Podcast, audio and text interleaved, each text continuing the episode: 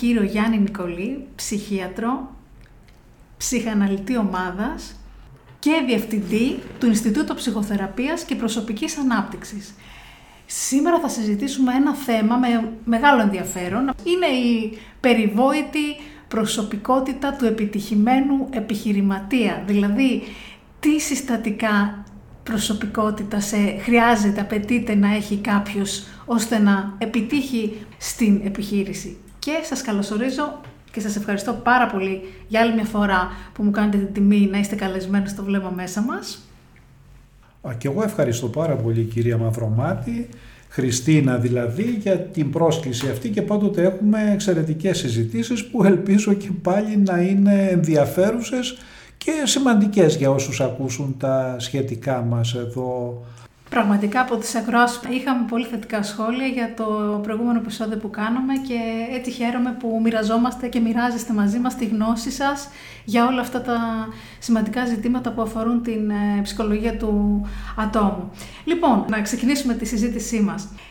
Κύριε Νικολή, έχω την εντύπωση ότι έχουμε μία εικόνα για τις επιχειρηματίες λίγο περίεργη θα έλεγα, λίγο σύνθετη, ανάκατη. Δεν ξέρουμε ακριβώς πώς να τους χαρακτηρίσουμε. Τους νομίζουμε λίγο κάπως ότι είναι απρόσιτοι, ιδιαίτεροι, αυστηροί, απαιτητικοί. Όλη αυτή η εικόνα λίγο, μα όλα αυτά που καλούνται να καταφέρουν, μοιάζει λίγο σαν να είναι του σούπερ ήρωα η εικόνα αυτή. Ότι πρέπει να είναι σε όλα πάρα πολύ καλή. Και με αυτή την πρόθεση ξεκινάμε να, να περιγράψουμε την προσωπικότητα του επιτυχημένου επιχειρηματία. Οπότε θα ήθελα λίγο να μου πείτε ποιος είναι ο τύπος της προσωπικότητας του επιχειρηματία; Υπάρχει καταρχάς τύπος προσωπικότητας; Ε, καταλαβαίνω το ερώτημα και βέβαια τα καλά ερωτήματα δεν έχουν πάντοτε και τις πιο έτσι καλές απαντήσεις αλλά σίγουρα όταν μιλάμε για τις προσωπικότητες των επιτυχημένων επιχειρηματιών, αλλά εγώ να προσθέσω και των επιτυχημένων επενδυτών γενικά, μιλάμε για προσωπικότητες οι οποίες σίγουρα είναι πολύ σύνθετες, είναι σίγουρα προσωπικότητες με μεγάλη αντοχή και προσωπικότητες που κινητοποιούν διάφορα έτσι χαρακτηριστικά, τα οποία φαντάζομαι στη διάρκεια της συζήτησής μας θα έτσι κουβεντιάσουμε εκτενέστερα. Για παράδειγμα, ένα από αυτά τα χαρακτηριστικά που έχουν οι επιτυχημένοι επιχειρηματίες και επενδυτές είναι η ικανότητα να παίρνουν αποφάσεις, η ικανότητά τους να αντέχουν τις αποτυχίες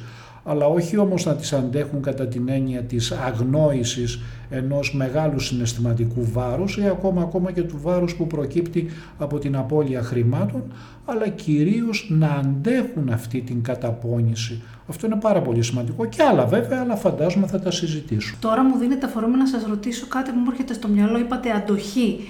Είναι σαν αυτές τις φράσεις που έχουμε ακούσει κατά καιρούς για τους επιχειρηματίες «έχει γερό στο μάχη αυτός», ε, ο επιχειρηματίας ή χρειάζεται γερό στο μάχη για να τα καταφέρεις στις επιχειρήσεις. Δεν κάνεις για επιχειρηματίας, έχουμε ακούσει. Ή άλλοι λένε αυτός έχει επιχειρηματικό μυαλό. Άρα η αντοχή φαίνεται να είναι ένα ε, σημαντικό χαρακτηριστικό αυτών των ανθρώπων. Είναι δηλαδή καλό να αντέχουν, είναι μάλλον απαραίτητο να αντέχουν θα έλεγα ότι είναι απαραίτητο φυσικά να αντέχουν και να αντέχουν όταν τα πράγματα δεν πάνε καλά. Διότι όταν τα πράγματα πάνε καλά όλοι αντέχουμε και όλοι είναι μια χαρά. Αλλά το σύνθετο και το δύσκολο είναι η ανάπτυξη αντοχών όταν τα πράγματα δεν πηγαίνουν καλά αλλά και η ικανότητα να κάνουν πολλές διορθωτικές κινήσεις προκειμένου τα πράγματα να αλλάξουν κατεύθυνση, δηλαδή να πάνε καλά. Αλλά η αντοχή απέναντι σε μια δυσλειτουργία, απέναντι σε μια αναποδιά, σε μια κατάρρευση για παράδειγμα κάποιων εσόδων, η κατάρρευση ενός ε, τμήματος ή ενός συστήματος μιας εταιρείας, αυτό είναι απολύτως απαραίτητο να υπάρχει. Αν δεν υπάρχει κάτι τέτοιο, ουσιαστικά κάποιος, ο οποιοδήποτε δηλαδή επιχειρήσει να βρεθεί σε χώρους έτσι, επιχειρήσεων και εταιριών, ουσιαστικά θα βρεθεί μπροστά σε ανυπέρβλητες δυσκολίες για τον ίδιο και σε κάποια στιγμή θα αποτύχει. Δηλαδή η ικανότητα αντοχής είναι σίγουρα μια προϋπόθεση. Να το περιγράψουμε βέβαια λίγο πιο πραγματικά θα ήθελα αυτό που λέτε. Για παράδειγμα, έρχεται η καταστροφή αυτή οικονομική ή τα πράγματα πάνε άσχημα στον οικονομικό τομέα. Πώς το κάνει αυτό αυτός ο άνθρωπος; Συνεχίζει τη ζωή του κανονικά, γιατί φαντάζομαι αυτός ο άνθρωπος έχει μια ζωή, έτσι. Και συνεχίζουν όλες αυτές οι δράσεις, όλες αυτές οι δραστηριότητες και απομονώνει το κομμάτι αυτό το οικονομικό, ενώ του έχει δημιουργήσει πρόβλημα; Ναι, νομίζω ότι το καταλαβαίνω αυτό το ερώτημα, αλλά και πάλι η απάντηση δεν είναι και τόσο έτσι μόνο σήμαντη, το απομονώνει, το φέρνει στην οικογένεια και τέτοια. Προφανώς η απάντηση κυμαίνεται σε διάφορες έτσι διαστάσεις. Το πρώτο πράγμα που σημαίνει αντοχή σημαίνει ότι κάποιος υφίσταται ε, συναισθήματα, δηλαδή νιώθει συναισθήματα, για παράδειγμα δυσαρέσκειας, πίκρας, θυμού, ακόμα ακόμα και αίσθημα προδοσίας ή αίσθημα ρηξίματος, ανάλογα δηλαδή με το πώς προέκυψε μία οικονομική έτσι, δυσχέρεια ή μία οικονομική δυσπραγία ή μία αποτυχία σε ένα επίπεδο διαφήμισης ή marketing εν σχέση δηλαδή με δραστηριότητες που προσπαθούσε να αναπτύξει η εταιρεία. Δηλαδή το πρώτο πράγμα της αντοχής είναι η βίωση αλλά και η αντοχή και η αποδοχή συναισθημάτων δυσαρέσκειας, πίκρας, έντασης, θυμού. Τέτοια συναισθήματα είναι απαραίτητο να τα αντέχει κάποιος, φυσικά και να τα αναγνωρίζει και να τα βιώνει, αλλά πρωτίστως να τα αντέχει. Τώρα από εκεί και πέρα αν αυτό το απομονώνει από την οικογένειά του, θα έλεγα ότι οι επιτυχημένοι επιχειρηματίες και επενδυτές είναι και οι άνθρωποι που ε, έχουν την ικανότητα να έχουν και ένα πλέγμα σχέσεων, προφανώς και οικογενειακών σχέσεων, όπου μπορούν να το συζητήσουν το γεγονός αυτό και να αντλήσουν από εκεί και φροντίδα και έτσι δυνάμεις. Ακόμα ακόμα και μια έτσι, αποδοχή και από τη μεριά των δικών τους ανθρώπων ή των οικογενειών τους ότι κάτι δεν πήγε καλά. Δηλαδή η αντοχή έχει σχέση και με την αποδοχή μιας αποτυχίας, ότι δηλαδή βγήκε ένα προϊόν στην αγορά αλλά το οποίο η αγορά δεν το εκτίμησε ως σημαντικό ούτε θεώρησε σκόπιμο να το αγοράσει, εννοώ δηλαδή οι πολίτες, οι άνθρωποι στους οποίους απευθύνθηκε αυτό το προϊόν θεώρησαν σκόπιμο να το αγοράσουν. Τέτοια έτσι γεγονότα είναι πάρα πολύ γνωστά σε πολύ μεγάλους επιχειρηματίες. Για παράδειγμα όταν παρουσιάστηκε το τηλέφωνο σε κάποιους έτσι πρώτους πρώτους στους οποίους απευθύνθηκαν οι πολιτές του Τόμας Έντισον ένας από αυτούς είχε πει το εξής «Α, ωραίο παιχνιδάκι αυτό, αλλά σε τι χρειάζεται» διότι ακριβώς δεν μπορούσε να φανταστεί την τεράστια εξέλιξη που θα έχει αυτή μια ναι. η απίθανη συσκευή τότε. Ναι. Προφανώς εδώ λοιπόν έχει μια αποτυχία. Προφανώς αυτή η αποτυχία κάπου μεταφέρεται στον επιτυχημένο ή τον ενδυνάμει επιτυχημένο επιχειρηματία που καλείται όμως να σηκώσει αυτή την πρόσκαιρη αποτυχία για να δημιουργήσει τις προϋποθέσεις για μια επιτυχία σε δεύτερο χρόνο. Αλλά ήδη νομίζω είπαμε και μερικά έτσι στοιχεία της αντοχής, αντοχή των συναισθημάτων, πηγές από τις οποίες μπορεί να πάρει φροντίδα και μια επαναπόκτηση, επανακατάκτηση δυνάμεων ώστε να συνεχίσει την προσπάθεια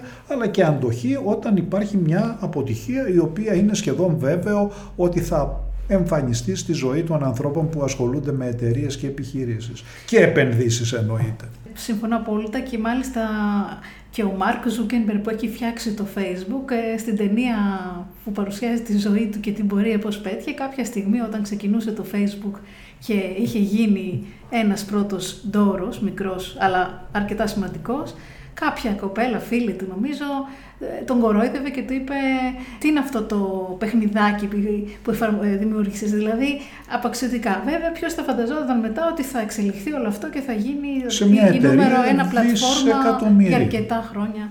Σε μια εταιρεία δισεκατομμύριων αυτή τη στιγμή ναι, ναι, ναι. αξίζει αρκετές δεκάδες δισεκατομμύρια δολάρια η ε, εταιρεία Facebook Meta όπως είναι τώρα γνωστό. Προφανώς λοιπόν εδώ ο Zuckerberg κλήθηκε να αντιμετωπίσει αυτή την απόρριψη, την αμφισβήτηση, την μικρή ίσως καταρχήν αποτυχία και να κάνει πάρα πολλές διορθωτικές κινήσεις. Συνεπώς λοιπόν στην αντοχή περιλαμβάνεται και η ικανότητα κάποιανού να προσλαμβάνει αυτά τα αρνητικά μηνύματα που πιθανόν να έρχονται εν σχέση με ένα κάποιο εγχείρημα ή με κάποια δραστηριότητα και να γίνονται διαρθωτικές κινήσεις προκειμένου να προχωρούν τα πράγματα προς κάποια επιτυχία σε δεύτερο χρόνο. Μιας που μας πήγε εκεί η κουβέντα, να πούμε τώρα το εξής.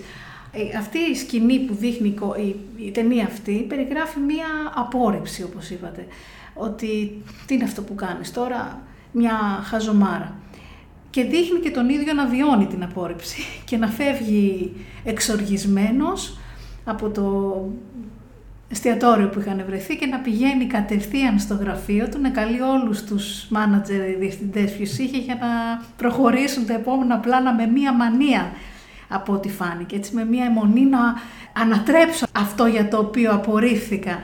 Θα ήθελα λοιπόν να μου πείτε η απόρριψη είτε από έναν δικό μας άνθρωπο, είτε και ακόμη και από ένα δίκτυο συνεργατών αν θέλετε. Μπορεί κάποιος να πει τώρα τι είναι αυτό που λες, δεν συμφωνώ, δεν θα πετύχει αυτό, δεν θα πάει καλά αυτό το προϊόν. Τι ρόλο παίζει στην προσωπικότητα του επιχειρηματία και πώς καλείται να τη διαχειριστεί και στην ομάδα αν θέλετε ή σε ολόκληρη την επιχείρηση; Την απόρριψη. Ναι δεν είμαστε και πολύ μακριά από όλα τα υπόλοιπα που συζητούσαμε. Όταν υπάρχει κάποια απόρριψη, προφανώς υπάρχουν δυσάρεστα συναισθήματα. Α πούμε ότι υπάρχει πίκρα ή και δυσαρέσκεια ή και θυμός. Ένα τέτοιο συνέστημα καλείται καταρχήν αυτός που το δέχεται να το αποδεχτεί και να το βιώσει. Ακόμα ακόμα και να το εκφράσει σε κάποιους δικούς του ανθρώπους. Αυτό σημαίνει και μια επεξεργασία του συναισθήματος. Ένα άλλο σημαίνει να αποδεχτεί ότι εδώ υπάρχει μια αμφισβήτηση η οποία ενδεχόμενα έχει και κάποια ψήγματα ακρίβειας, δηλαδή αλήθειας να το πω, τα οποία καλείται και αυτός πάλι να πάρει υπόψη. Και ένα δεύτερο είναι ότι εδώ καλείται να ακούσει αυτή την κριτική, δηλαδή να την ακούσει με την έννοια μήπως λέει κάτι χρήσιμο αυτή η κριτική, μήπως δηλαδή χρειάζεται να πάρω υπόψη μου κάποια στοιχεία αυτής της κριτικής. Τέτοια πράγματα αν τυχόν και εφαρμόσει ένας επιχειρηματίας είναι εξαιρετικά πιθανό να κάνει αρκετές δόκιμες κινήσεις ακριβώς επειδή μπόρεσε να ακούσει τι του λέει ο άλλος, να πάρει υπόψη του το μήνυμα που του έστειλε, να το αξιολογήσει, να κρίνει αν έχει σημασία, να κάνει κάποια διορθωτική κίνηση. Αυτά είναι πολύ χρήσιμα πράγματα τα οποία βέβαια δεν έχει ο πολλής κόσμος. Ο πολλής κόσμος νομίζω ότι επειδή έχει μία άποψη αυτή είναι και τέλειωσε ενώ συνήθως οι επιχειρηματίες δεν είναι και τόσο δογματικοί και τόσο άνθρωποι που στέκονται αυτό είναι και τίποτα άλλο. Είναι άνθρωποι που συνεχώς εξελίσσονται, εξελίσσουν τις απόψεις τους, ειδικά τις απόψεις τους για τα προϊόντα τους, αλλά και τις πρακτικές πώλησης, λειτουργίες των επιχειρήσεών τους κτλ. Άρα διευρυμένος νους, ακούει αυτό είναι απολύτως απαραίτητο. Ακούει και έχει πολύ μεγάλη σημασία να είναι και μέσα στον κόσμο. Άλλωστε μια επιχείρηση τι είναι; Μια επιχείρηση είναι πάντοτε ένας μικρός ή μεγαλύτερος οργανισμός ο οποίος παράγει είτε προϊόντα τα οποία καλούνται να ασκήσουν κάποιο είδους έλξης στους ανθρώπους, δηλαδή να μπορούν να πουληθούν μέσα στις ελεύθερες αγορές ή αντίστοιχα υπηρεσίες τις οποίες κάποιοι άνθρωποι θα χρειαστεί να πληρώσουν για να τις έχουν. Κατά συνέπεια βεβαίως και θέλει μια διευρυμένη αντίληψη για τον κόσμο. Δεν μπορεί να ξεκινήσει άλλωστε μια επιχείρηση χωρίς κάποιος να έχει και κάποιο όραμα. Ίσως αυτό είναι ένα επόμενο σημείο της συζήτησής μας. Δηλαδή αν δεν υπάρχει ένα όραμα σε σχέση με το τι θα προσφέρει μια επιχείρηση, είτε ως προϊόν είτε ως υπηρεσία, τότε προφανώς δεν στέκεται κάποια επιχείρηση και αυτό είναι αυτό που λένε πολλοί η αποστολή της επιχείρησης. Στα νεοελληνικά το λένε και mission, η αποστολή της εταιρείας. Πολύ σωστά. Άρα είναι απαραίτητο να έχει όραμα αυτός ο άνθρωπος. Οι επιχειρηματίες χωρίς όραμα τουλάχιστον επιχειρηματίες επιχειρηματίες νομίζω ότι δεν στέκονται. Έτσι. Το όραμα δηλαδή τροφοδοτεί την καθημερινότητά τους θα λέγαμε. Φυσικά και έτσι στείνεται και μια επιχείρηση. Αυτό είναι μάλιστα και ένα τεράστιο πρόβλημα δηλαδή στην Ελλάδα. Στην Ελλάδα δεν υπάρχει επιχειρηματική κουλτούρα. Δεν υπάρχουν δηλαδή και πολλοί που να σκέφτονται ότι εγώ θα κάνω τη δική μου επιχείρηση και θα παράγω αυτό το προϊόν και μέσα από αυτό το προϊόν που παράγεται θα υπάρχει η τάδε βελτίωση είτε τη ζωή των ανθρώπων ή η τάδε βελτίωση εν σχέση με την καθημερινότητά τους από ένα προϊόν και με αυτή την έννοια να φανταστώ ακριβώς επειδή η επιχείρησή μου και κατ' επέκταση το προϊόν της έχει μία έτσι, είσοδο και διείσδυση μέσα στην αγορά εγώ θα πλουτίσω δεν υπάρχουν έτσι πολύ διαδεδομένες αντιλήψεις αυτού του τύπου στην ελληνική κοινωνία και κατά τούτο η ελληνική κοινωνία επιχειρηματικά δεν τα πάει και τόσο καλά, ούτε υπάρχουν και πολλοί τέτοιοι, αλλά ναι. εξυπακούεται ότι μη θεωρηθεί δηλαδή ότι η επιχειρηματικότητα είναι κάτι ε, δεδομένο και βέβαιο σε άλλες κοινωνίες και άλλες κοινωνίες έχουν επίσης ένα μικρό ποσοστό ανθρώπων οι οποίοι θέλουν να μπουν σε μια τέτοια πορεία και σε μια τέτοια αναζήτηση και άλλωστε είπαμε ότι για, τέτοιες, έτσι, για τέτοια εγχειρήματα χρειάζονται και πολλές ιδιότητες όπως είπαμε η αντοχή στην αποτυχία, η αποδοχή των λαθών, η αντοχή στην απόρριψη, η αυτά υπομονή. η υπομονή βεβαίως. Είναι πάρα πολλά αυτά τα οποία ναι. Καλείται να κατέχει ως προσωπικότητα ένας επιχειρηματίας ή και επενδυτής για να πετύχει. Γιατί φαντάζομαι ότι καθώς κοιτάζει το όραμά του, απαιτείται υπομονή μέχρι να το δει να πραγματώνεται. Βεβαίως. Και υπομονή, αλλά αν θέλεις και πίστη σε αυτό.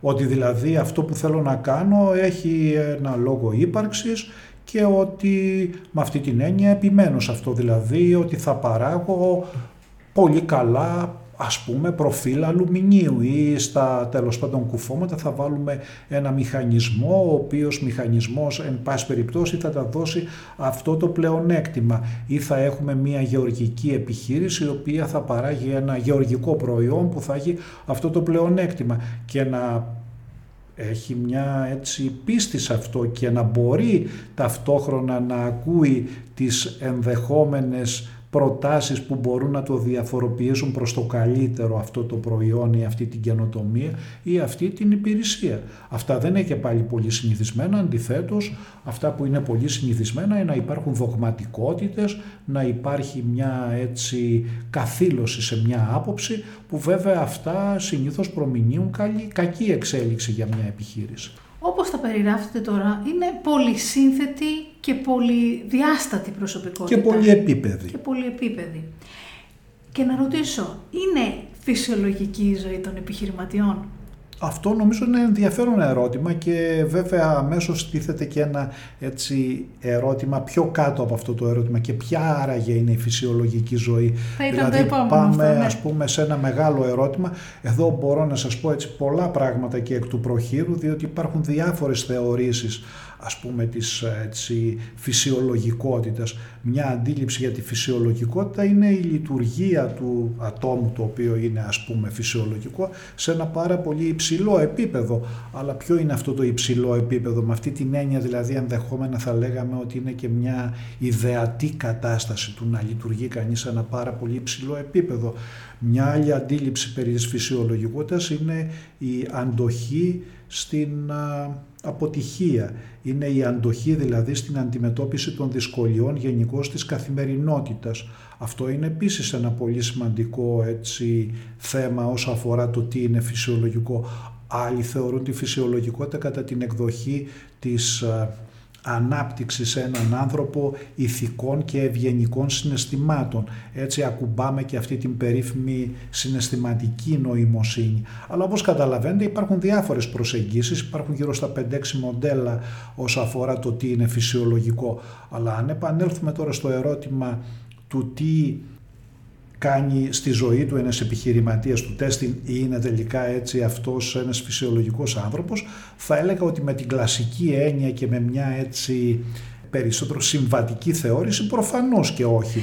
Φυσιολογικό άνθρωπο δεν θέλαμε να πούμε. Φυσιολογική ζωή αν έχει. Ναι, δηλαδή, αν κάνει πράγματα που κάνουν οι περισσότεροι άνθρωποι στη ζωή. Έτσι, το, με αυτή την Φαντάζομαι κάνει και πολλά από αυτά που κάνουν ναι. οι περισσότεροι στη ζωή, ναι. αλλά σίγουρα κάνει και πάρα πολύ διαφορετικά. Έτσι, Πράγματα που δεν κάνουν οι περισσότεροι, όπως συντονίζει κάποιες ομάδες, προβληματίζεται πάνω σε κάποια προϊόντα, παράγει κάποια προϊόντα ή υπηρεσίες, προσπαθεί να τα βελτιώσει. Οι περισσότεροι άνθρωποι δεν ασχολούνται με τέτοια πράγματα και προφανώς κατά την έννοια αυτή είναι και πολύ διαφοροποιημένη, αλλά κατά τα άλλα σίγουρα συναναστρέφεται με ανθρώπους, μιλάει, ε, προβληματίζεται, συγκρούεται, ερωτεύεται. Φαντάζομαι ότι όλα αυτά είναι επίσης έτσι ε, στοιχεία της ε, προσωπικότητας των επιχειρηματιών και της ζωής τους. Εξυπακούεται όμως δεν είναι μια συμβατική ζωή, δεν είναι μια έτσι, ζωή όπου πάω στη δουλειά, γυρίζω, ξανακοιμάμαι, ξαναπηγαίνω και ούτω ναι. καθεξής. Είναι πιο σύνθετη, πιο απαιτητική, πιο ενδιαφέρουσα αλλά και πιο σκληρή πάρα πολλές φορές. Εκεί που θα θέλαμε να καταλήξουμε είναι στο ότι φυσιολογικό είναι αυτό που κάνει τον άνθρωπο, τον κάθε άνθρωπο να γεμίζει και να περνάει καλά και να χαίρεται μέσα από αυτό που κάνει. Ναι. Οπότε αν η ζωή αυτή όπως λέτε με τις ε, ιδιαίτερες συνθήκες τον ευχαριστεί και τον γεμίζει είναι φυσιολογικό. Ε, δεν θα διαφωνούσα. Για τον καθένα. Ναι, δεν θα διαφωνούσα με αυτό. Δηλαδή θα έλεγα και το εξής ότι εδώ τουλάχιστον στο Ινστιτούτο Ψυχοθεραπείας και Προσωπικής Ανάπτυξης θεωρούμε ότι η ψυχική υγεία είναι η ικανότητα των ανθρώπων να βρίσκουν νοήματα στη δική τους καθημερινότητα αλλά και να μπορούν να αντλούν ικανοποιήσεις μέσα από τη ζωή τους. Αυτά είναι σίγουρα στοιχεία έτσι, της ε, ζωής που έχει αξία για να μην την πω φυσιολογική που πάλι πάμε σε ένα πολύ ρευστό θέμα σχετικά με τη φυσιολογικότητα όσο αφορά την ψυχική έτσι, υγεία. Πιο πολύ για να δώσω ένταση σε αυτά που λέμε χρησιμοποιείς αυτή τη λέξη και βέβαια το κάνετε και πολύ καλά στο κέντρο σας με μεγάλη εμπειρία. Θα ήθελα τώρα να σας ε, ρωτήσω Ποια πιστεύετε ότι είναι τα πιο σημαντικά προσόντα που είναι καλό να διαθέτει; Νομίζω ότι μπορώ να απαριθμίσω μερικά. Ένα πρώτο νομίζω πολύ σημαντικό προσόν είναι η ικανότητα να αντιλαμβάνεται και να μαθαίνει και είναι πάρα πολύ σημαντικό. Ένα δεύτερο είναι η ικανότητα να μελετάει και να μαθαίνει όχι μονάχα να αντιλαμβάνεται, αλλά να μελετάει. Δηλαδή έχει σημασία να μελετούμε βιβλία κάθε είδους, δηλαδή από φιλοσοφικά μέχρι λογοτεχνικά ή ακόμα ακόμα αν θέλετε και βιβλία marketing και οτιδήποτε σχετικό. Επίσης ένα άλλο πολύ πολύ σημαντικό είναι η ικανότητά του να καταλαβαίνει την αγορά. Τι θα ήθελε η αγορά, τι θα ήθελαν οι άνθρωποι. Άλλωστε αλλιώς δεν μπορεί να αναπτυχθεί ένα προϊόν ή μια υπηρεσία. Επίσης νομίζω ότι είναι και η ικανότητα αντίληψης του κοινού νου, δηλαδή να μπορεί να καταλαβαίνει τι σκέφτονται ή τι θέλουν οι συνηθισμένοι καθημερινοί άνθρωποι γύρω του. Ναι. Μια άλλη ικανότητα είναι η ικανότητα αναγνώρισης και διαχείρισης των συναισθημάτων του. Το είπαμε και λίγο πριν, αλλά νομίζω ότι μπορούμε να το πούμε και τώρα. Κοντά σε αυτό είναι η ικανότητα να ακούει, η ικανότητα επίσης να προετοιμάζεται αλλά και να σχεδιάζει είναι πάρα πολύ σημαντικό.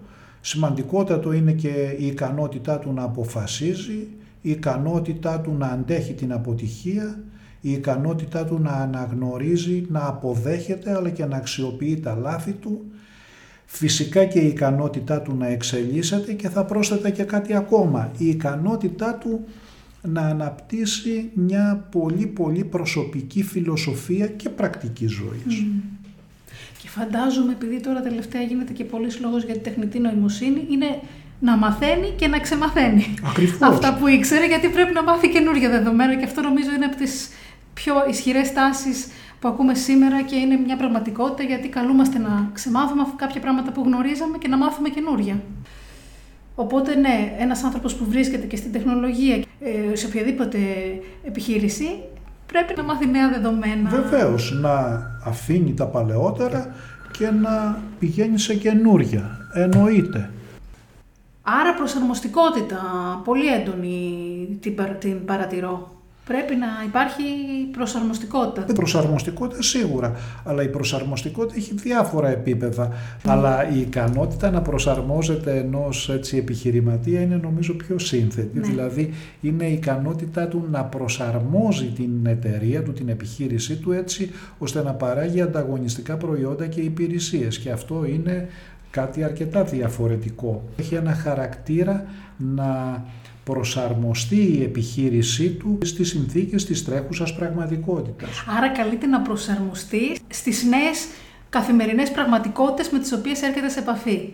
Η εταιρεία και τα προϊόντα. Και, και ο ίδιος. Και, και ο άνθρωπος αλλά και, και η ίδια εταιρεία. Ακριβώς, βεβαίως. Η αποτυχία μπορεί να κλονίσει την προσωπικότητά του. Έχει παρατηρηθεί να κλονίζεται. Φαντάζομαι και κάποιοι άνθρωποι που δεν αντέξανε να επιχειρούν και είτε φύγαν και από τη ζωή νομίζω. Ε, έχουμε πολλά παραδείγματα. Φυσικά υπάρχουν τέτοια παραδείγματα ανθρώπων οι οποίοι δεν άντεξαν τον κλειδονισμό, την αποτυχία, ακόμα ακόμα και την έτσι, μερική αποτυχία. Αλλά όπως και να έχει, αν κάποιος δεν έχει τέτοιες αντοχές και βρεθεί σε ένα χώρο επιχειρήσεων που έχει σκληρότητα, απαιτήσεις, μερικές φορές και ιδιαίτερες έτσι, δεσμεύσεις, εκ των πραγμάτων θα βρεθεί σε πάρα πολύ δύσκολη θέση και ίσως πολύ γρήγορα να πει τα παρατάω. Άλλωστε είναι γνωστό από τις 10 επιχειρήσεις σε 5 χρόνια μένουν μία-δύο και σε ένα μεγαλύτερο βάθος χρόνου από τις 100 μένουν λιγότερες, γύρω στις 4-5, δηλαδή είναι πολύ μικρό το ποσοστό των επιχειρήσεων που μπορεί έτσι να διατηρήσουν τη λειτουργία τους και να είναι επιτυχημένες κατά την έννοια αυτή σε βάθος χρόνου. Ανα, μάλιστα να σας πω ένα έτσι περιστατικό που ένας γνωστός δημοσιογράφος έτσι, στην Ελλάδα, ο Κώστας Τούπας, ο οποίος τον έχουμε και μια προσωπική γνωριμία δηλαδή. Ένα από τα πράγματα που λέει είναι ότι όταν πήγε σε κάποιον επιχειρηματία για κάποια συνέντευξη αργά το βράδυ που κλείσανε το ραντεβού φυσικά όλοι οι υπάλληλοι είχαν φύγει και αυτός ήταν ο μόνος που ήταν εκεί και ναι. ξαφνικά διαπίστωσε λοιπόν ο δημοσιογράφος ότι ο συγκεκριμένος επιχειρηματίας όπως βέβαια γίνεται και τις περισσότερες φορές δουλεύει περισσότερο ναι, από όλους ναι, τους άλλους ενώ η αντίληψη έτσι, του κοινού τις περισσότερες φορές είναι ότι κάποιος επιχειρηματίας απλώς κάθεται και εισπράττει χρήματα, που δεν είναι βέβαια έτσι. Δεν ισχύει αυτό, προφανώς. Αλλά είναι η αντίληψη που υπάρχει, υπάρχει ναι. στην Ελλάδα και μάλιστα εκτενέστατα. Διάφοροι δημοσιογράφοι εντός ή εκτός εισαγωγικών ε, αυτό ουσιαστικά λένε. Αυτοί που τα παίρνουν, που τα κάνουν, χωρίς να μπορούν να φανταστούν τι αγώνας και τι αγωνία και τι προσπάθεια και μερικές φορές τι υπερπροσπάθεια υπάρχει πίσω από την οποιαδήποτε καλά στημένη και καλά λειτουργούσα και αποδοτική σε τελευταία ανάλυση όσο αφορά τα κέρδη της εργασία υπάρχει από τη μεριά του οποιοδήποτε επικεφαλής. Και γιατί καλείται να συντονίσει και όλα αυτά το κυριότερο από όλα. Δηλαδή ένας άνθρωπος κάνει κάτι συγκεκριμένο αλλά αυτός καλείται να συνθέσει τον καθένα και να, με μαεστρία να οδηγηθεί σε αποφάσεις και Ακριβώς. καταστάσεις. Δηλαδή το κάθε επιμέρους τμήμα, το κάθε επιμέρους σύστημα της εταιρείας να δουλεύει με επάρκεια έτσι ώστε να παράγεται τελικά το προϊόν ή η υπηρεσία το οποίο να είναι ανταγωνιστικό μέσα στην ελεύθερη αγορά όπου κυκλοφορούν και πάρα πολλά άλλα προϊόντα. Δεν είναι δηλαδή ότι απλώς κάποιος έτσι κοιτάει και δίνει μερικές γενικές οδηγίες είναι αυτός που στείνει ουσιαστικά έναν τέτοιο μηχανισμό. Και βέβαια στο προκείμενο μιλάμε για επιχειρηματίες οι οποίες δημιουργούν πρωτοτύπως μια εταιρεία. Ας πούμε σήμερα μιλάνε όλοι για start-up και τα λοιπά. Αυτές είναι εταιρείες που προφανώς στείνονται πρωτοτύπως και άρα λοιπόν θέλουν μια δόμηση από τη βάση, δηλαδή από την αποστολή της εταιρείας μέχρι την παραγωγή του προϊόντος ή της υπηρεσίας. Και βέβαια πολλή δουλειά μέχρι να φτάσει να φτιαχτεί. Εννοείται, ναι. εννοείται. Άρα, από ό,τι καταλαβαίνω, η αποτυχία μπορεί να κλονίσει τον επιχειρηματία, αλλά μπορεί και να τον οδηγήσει στην ανάπτυξη, είτε την εσωτερική, είτε και την εξωτερική, λαμβάνοντας Φυσικά. ερεθίσματα που παίρνει ή το σημείο της αποτυχίας που θεωρεί αυτός ότι συνέβη, να το πάρει, να το εξελίξει και να πάει παραπέρα, Φυσικά. Φυσικά, μα νομίζω ότι υπάρχουν παραδείγματα κολοσσών δηλαδή σε αυτή την κατεύθυνση. Για παράδειγμα η περίφημη Berkshire Hathaway του μεγιστάνα έτσι, του Warren Buffett ξεκίνησε από μια αποτυχία. Δηλαδή ήταν μια εταιρεία που παρήγαγε κάτι σε επίπεδο ρούχων και τα λοιπά, αλλά όμως ο κλάδος αυτός κατέρευσε και η εταιρεία αυτή μετεξελίχθηκε, δηλαδή έγιναν πάρα πολλές μεγάλες αλλαγές, δηλαδή το λάθος διορθώθηκε σε πολλαπλά επίπεδα, μετεξελίχθηκε σε μια επενδυτική εταιρεία η οποία σήμερα είναι από τις ισχυρότερες του πλανήτη με δεκάδες δισεκατομμύρια ενεργητικού και άρα λοιπόν μια πάρα πολύ επιτυχημένη εταιρεία αλλά η οποία κατά ένα τρόπο δηλαδή ξεκίνησε από κάποιο λάθος σε έναν τομέα ο οποίος κατέρεε στις Ηνωμένες Πολιτείες. Και βέβαια πολλοί ακόμη που πολλές αποτυχημένες προσπάθειές τους οδηγήσαν τελικά στην επιτυχία. Άρα δεν υπήρχε αποτυχία, υπήρχαν 100 προσπάθειες προς την επιτυχία. Φυσικά, αυτό ναι. είναι ακριβές. Μάλιστα όχι μόνο 100 αποτυχημένες, λέγεται μέχρι να παραχθεί ο λαμπτήρας. Για το λαμπτήρα ήθελα ναι, να πω. Ναι, ήταν, έγιναν πολλές χιλιάδες έτσι, ναι, αποτυχημένων ναι. προσπαθειών μέχρι να υπάρχει σκέψη ότι για να υπάρχει έτσι η φθορά, η καύση δηλαδή των ελασμάτων που πυρακτώνονταν θα έπρεπε να υπάρχει και οξυγόνο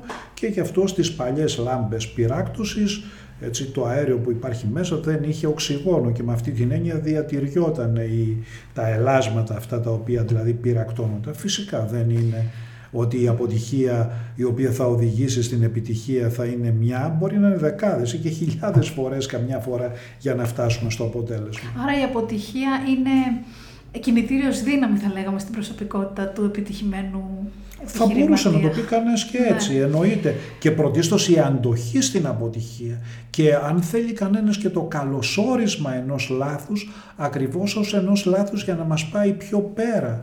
Έχει πάρα πολύ μεγάλη σημασία και αυτό.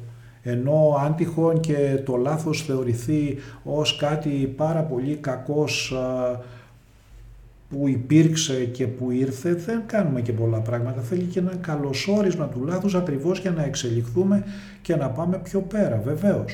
Πώς μπνέεται και παραμένει κινητοποιημένη η προσωπικότητα του επιχειρηματία όταν αντιμετωπίζει δυσκολίες; Ε, τώρα αυτό είναι πολύ πιο δύσκολο ερώτημα. Δεν φαντάζομαι ότι η απάντησή μου μπορεί να είναι ιδιαίτερα ικανοποιητική. Νομίζω πως ε, το πιο σημαντικό για τον επιχειρηματία είναι να διατηρήσει μια πίστη στο όραμά του. Δηλαδή, για να πούμε και σε πολύ μικρότερες έτσι, σε πολύ μικρότερης κλίμακας ας πούμε, τις επιχειρήσεις, ας πούμε τα παλαιότερα επιτυχημένα τώρα βέβαια δεν υφίστανται ναυπηγεία Μοσχάτου στην Καβάλα ή την Πυραϊκή Πατραϊκή ή τις πολύ πολύ επιτυχημένες επιχειρήσεις που παρήγαγαν λευκές συσκευές, δηλαδή ηλεκτρικές κουζίνες, πλυντήρια και τα λοιπά, όπως εσκιμό, η ζόλα και τα λοιπά.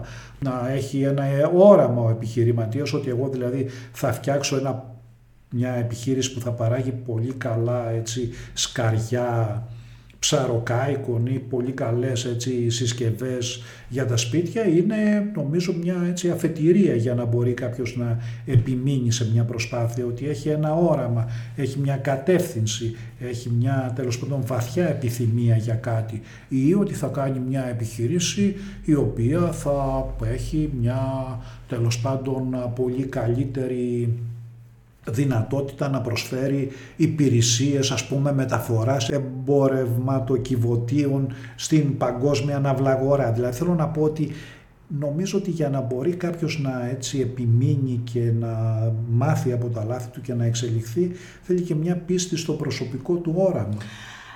Πολύ, πολύ ωραίο όσα λέτε. Παρατηρείτε βέβαια πόσα λέτε μία αιμονική διάθεση θα έλεγα. Δηλαδή ότι αυτός ο άνθρωπος επιμένει, εμένει. Η αιμονή λοιπόν θέλω να σας ρωτήσω, είναι στοιχείο της προσωπικότητας ενός επιχειρηματία; Εγώ θα έλεγα κυρία Μαυρομάτη ότι εδώ μάλλον μιλάμε και για την ανάπτυξη μιας έτσι, προσωπικής φιλοσοφίας του επενδυτή, του επιχειρηματία. Δηλαδή δεν είναι φυσικά αυτό αιμονή, αλλά την ανάπτυξη μιας ικανότητας κάποιανού να παίρνει, αυτά που λέγαμε ναι. δηλαδή, να παίρνει αποφάσεις, να έχει κάποιο όραμα, να μπορεί να συνδυάζει πράγματα που ουσιαστικά παραπέμπουν και σε μια αντίληψη περί της ζωής και σε μια πρακτική γύρω από τη ζωή. Δηλαδή, το λέω με την αίσθηση ότι επιμένει, ε, δηλαδή φαίνεται, ε, έτσι συνεχίζει. Αυτό συνιστά μια αιμονή, ίσως δεν αρέσει η λέξη, αλλά... Ο επιμένων νικά.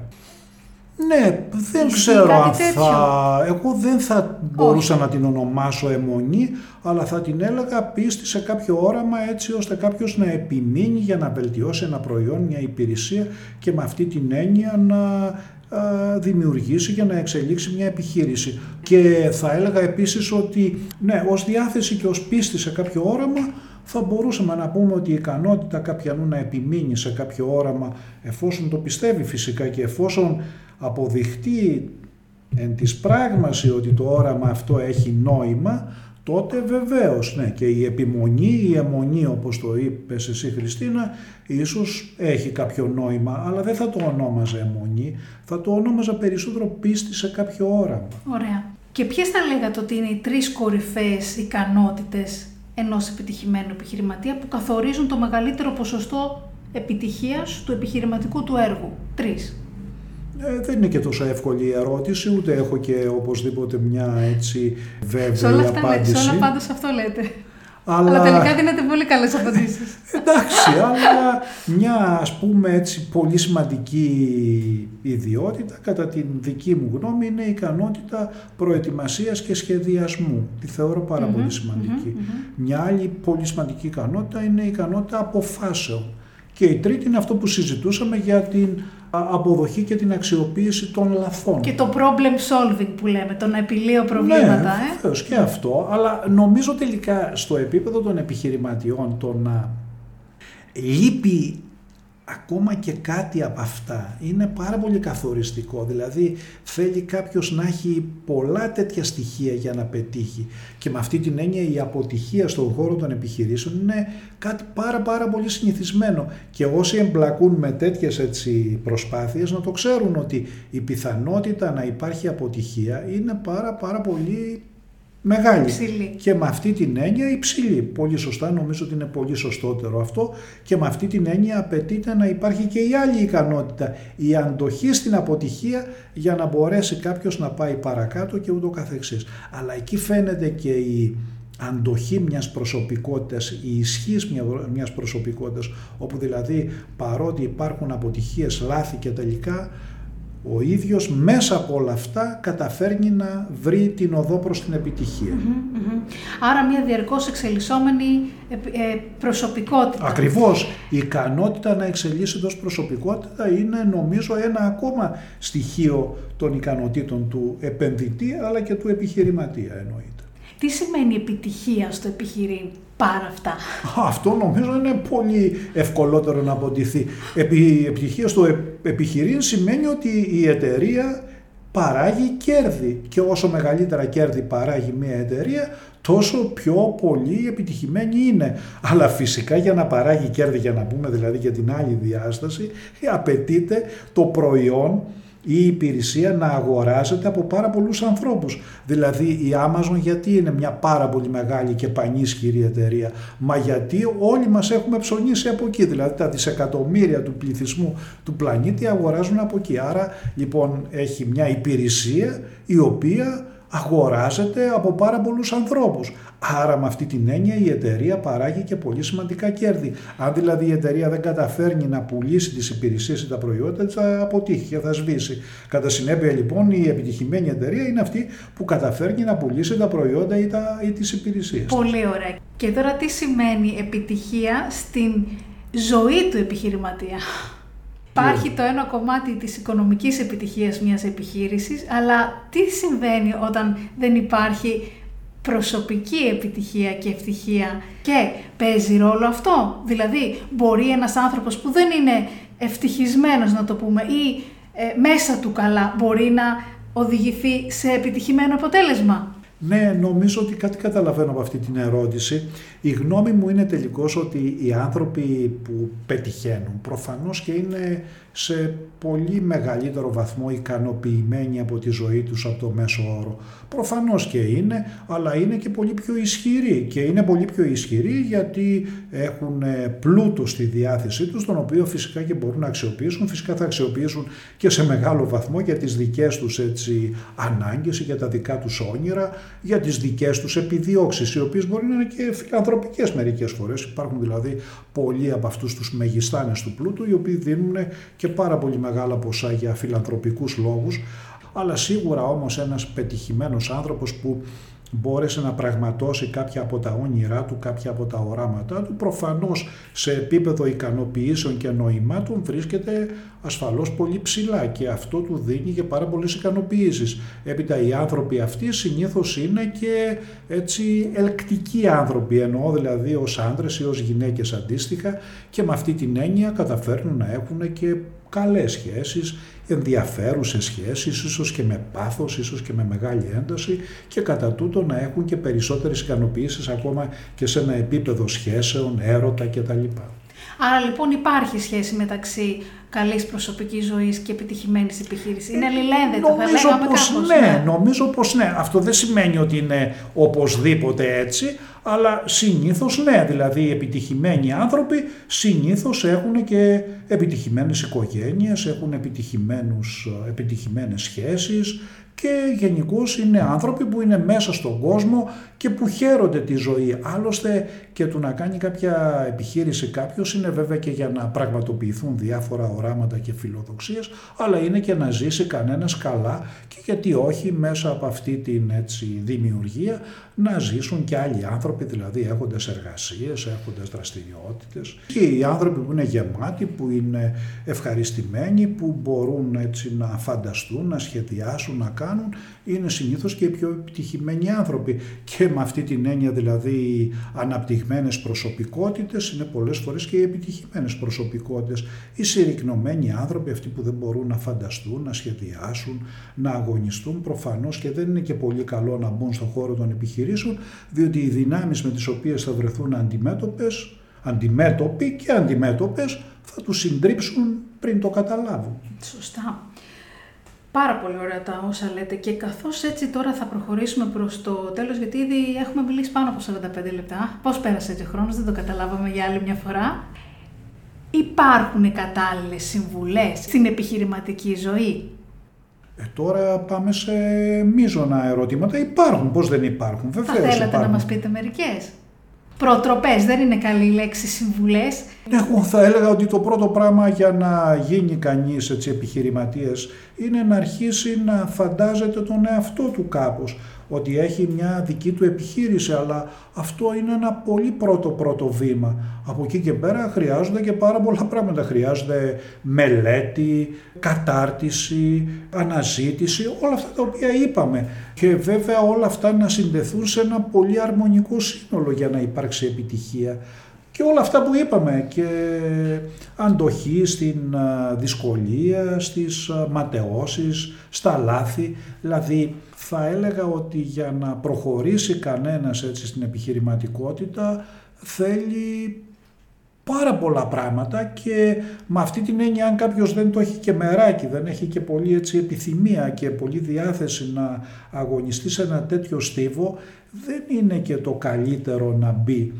Έχει σημασία δηλαδή να ξέρει ότι μπαίνει σε έναν δύσκολο αγώνα, ο οποίος βέβαια αν στεφθεί με επιτυχία είναι κάτι εξαιρετικό, αλλά αν όμως έτσι τα πράγματα έρθουν ανάποδα, είναι εύκολο αν δεν έχει τις υποδομές ως προσωπικότητα και να συντριβεί μέσα από μια τέτοια πορεία. Άρα χρειάζονται υποδομές στην προσωπικότητα ενός επιχειρηματία για να μην συντριβεί κατά τη διαδικασία αυτή. Ε, βέβαια. Φυσικά. Και αν είχατε απέναντί σας έναν επιχειρηματία που ερχόταν στο γραφείο σας και σας έλεγε «Κύριε Νικολή, αγαπώ πολύ αυτό που κάνω, έχω πολύ μεγάλο όραμα και αντιμετωπίζω κάποιες δυσκολίες». Τι θα του λέγατε; Θα είχε, ε, εφόσον είναι και επιτυχημένος, θα είχε αντιμετωπίσει και αντέξει τα άγχη του πολύ καιρό πριν.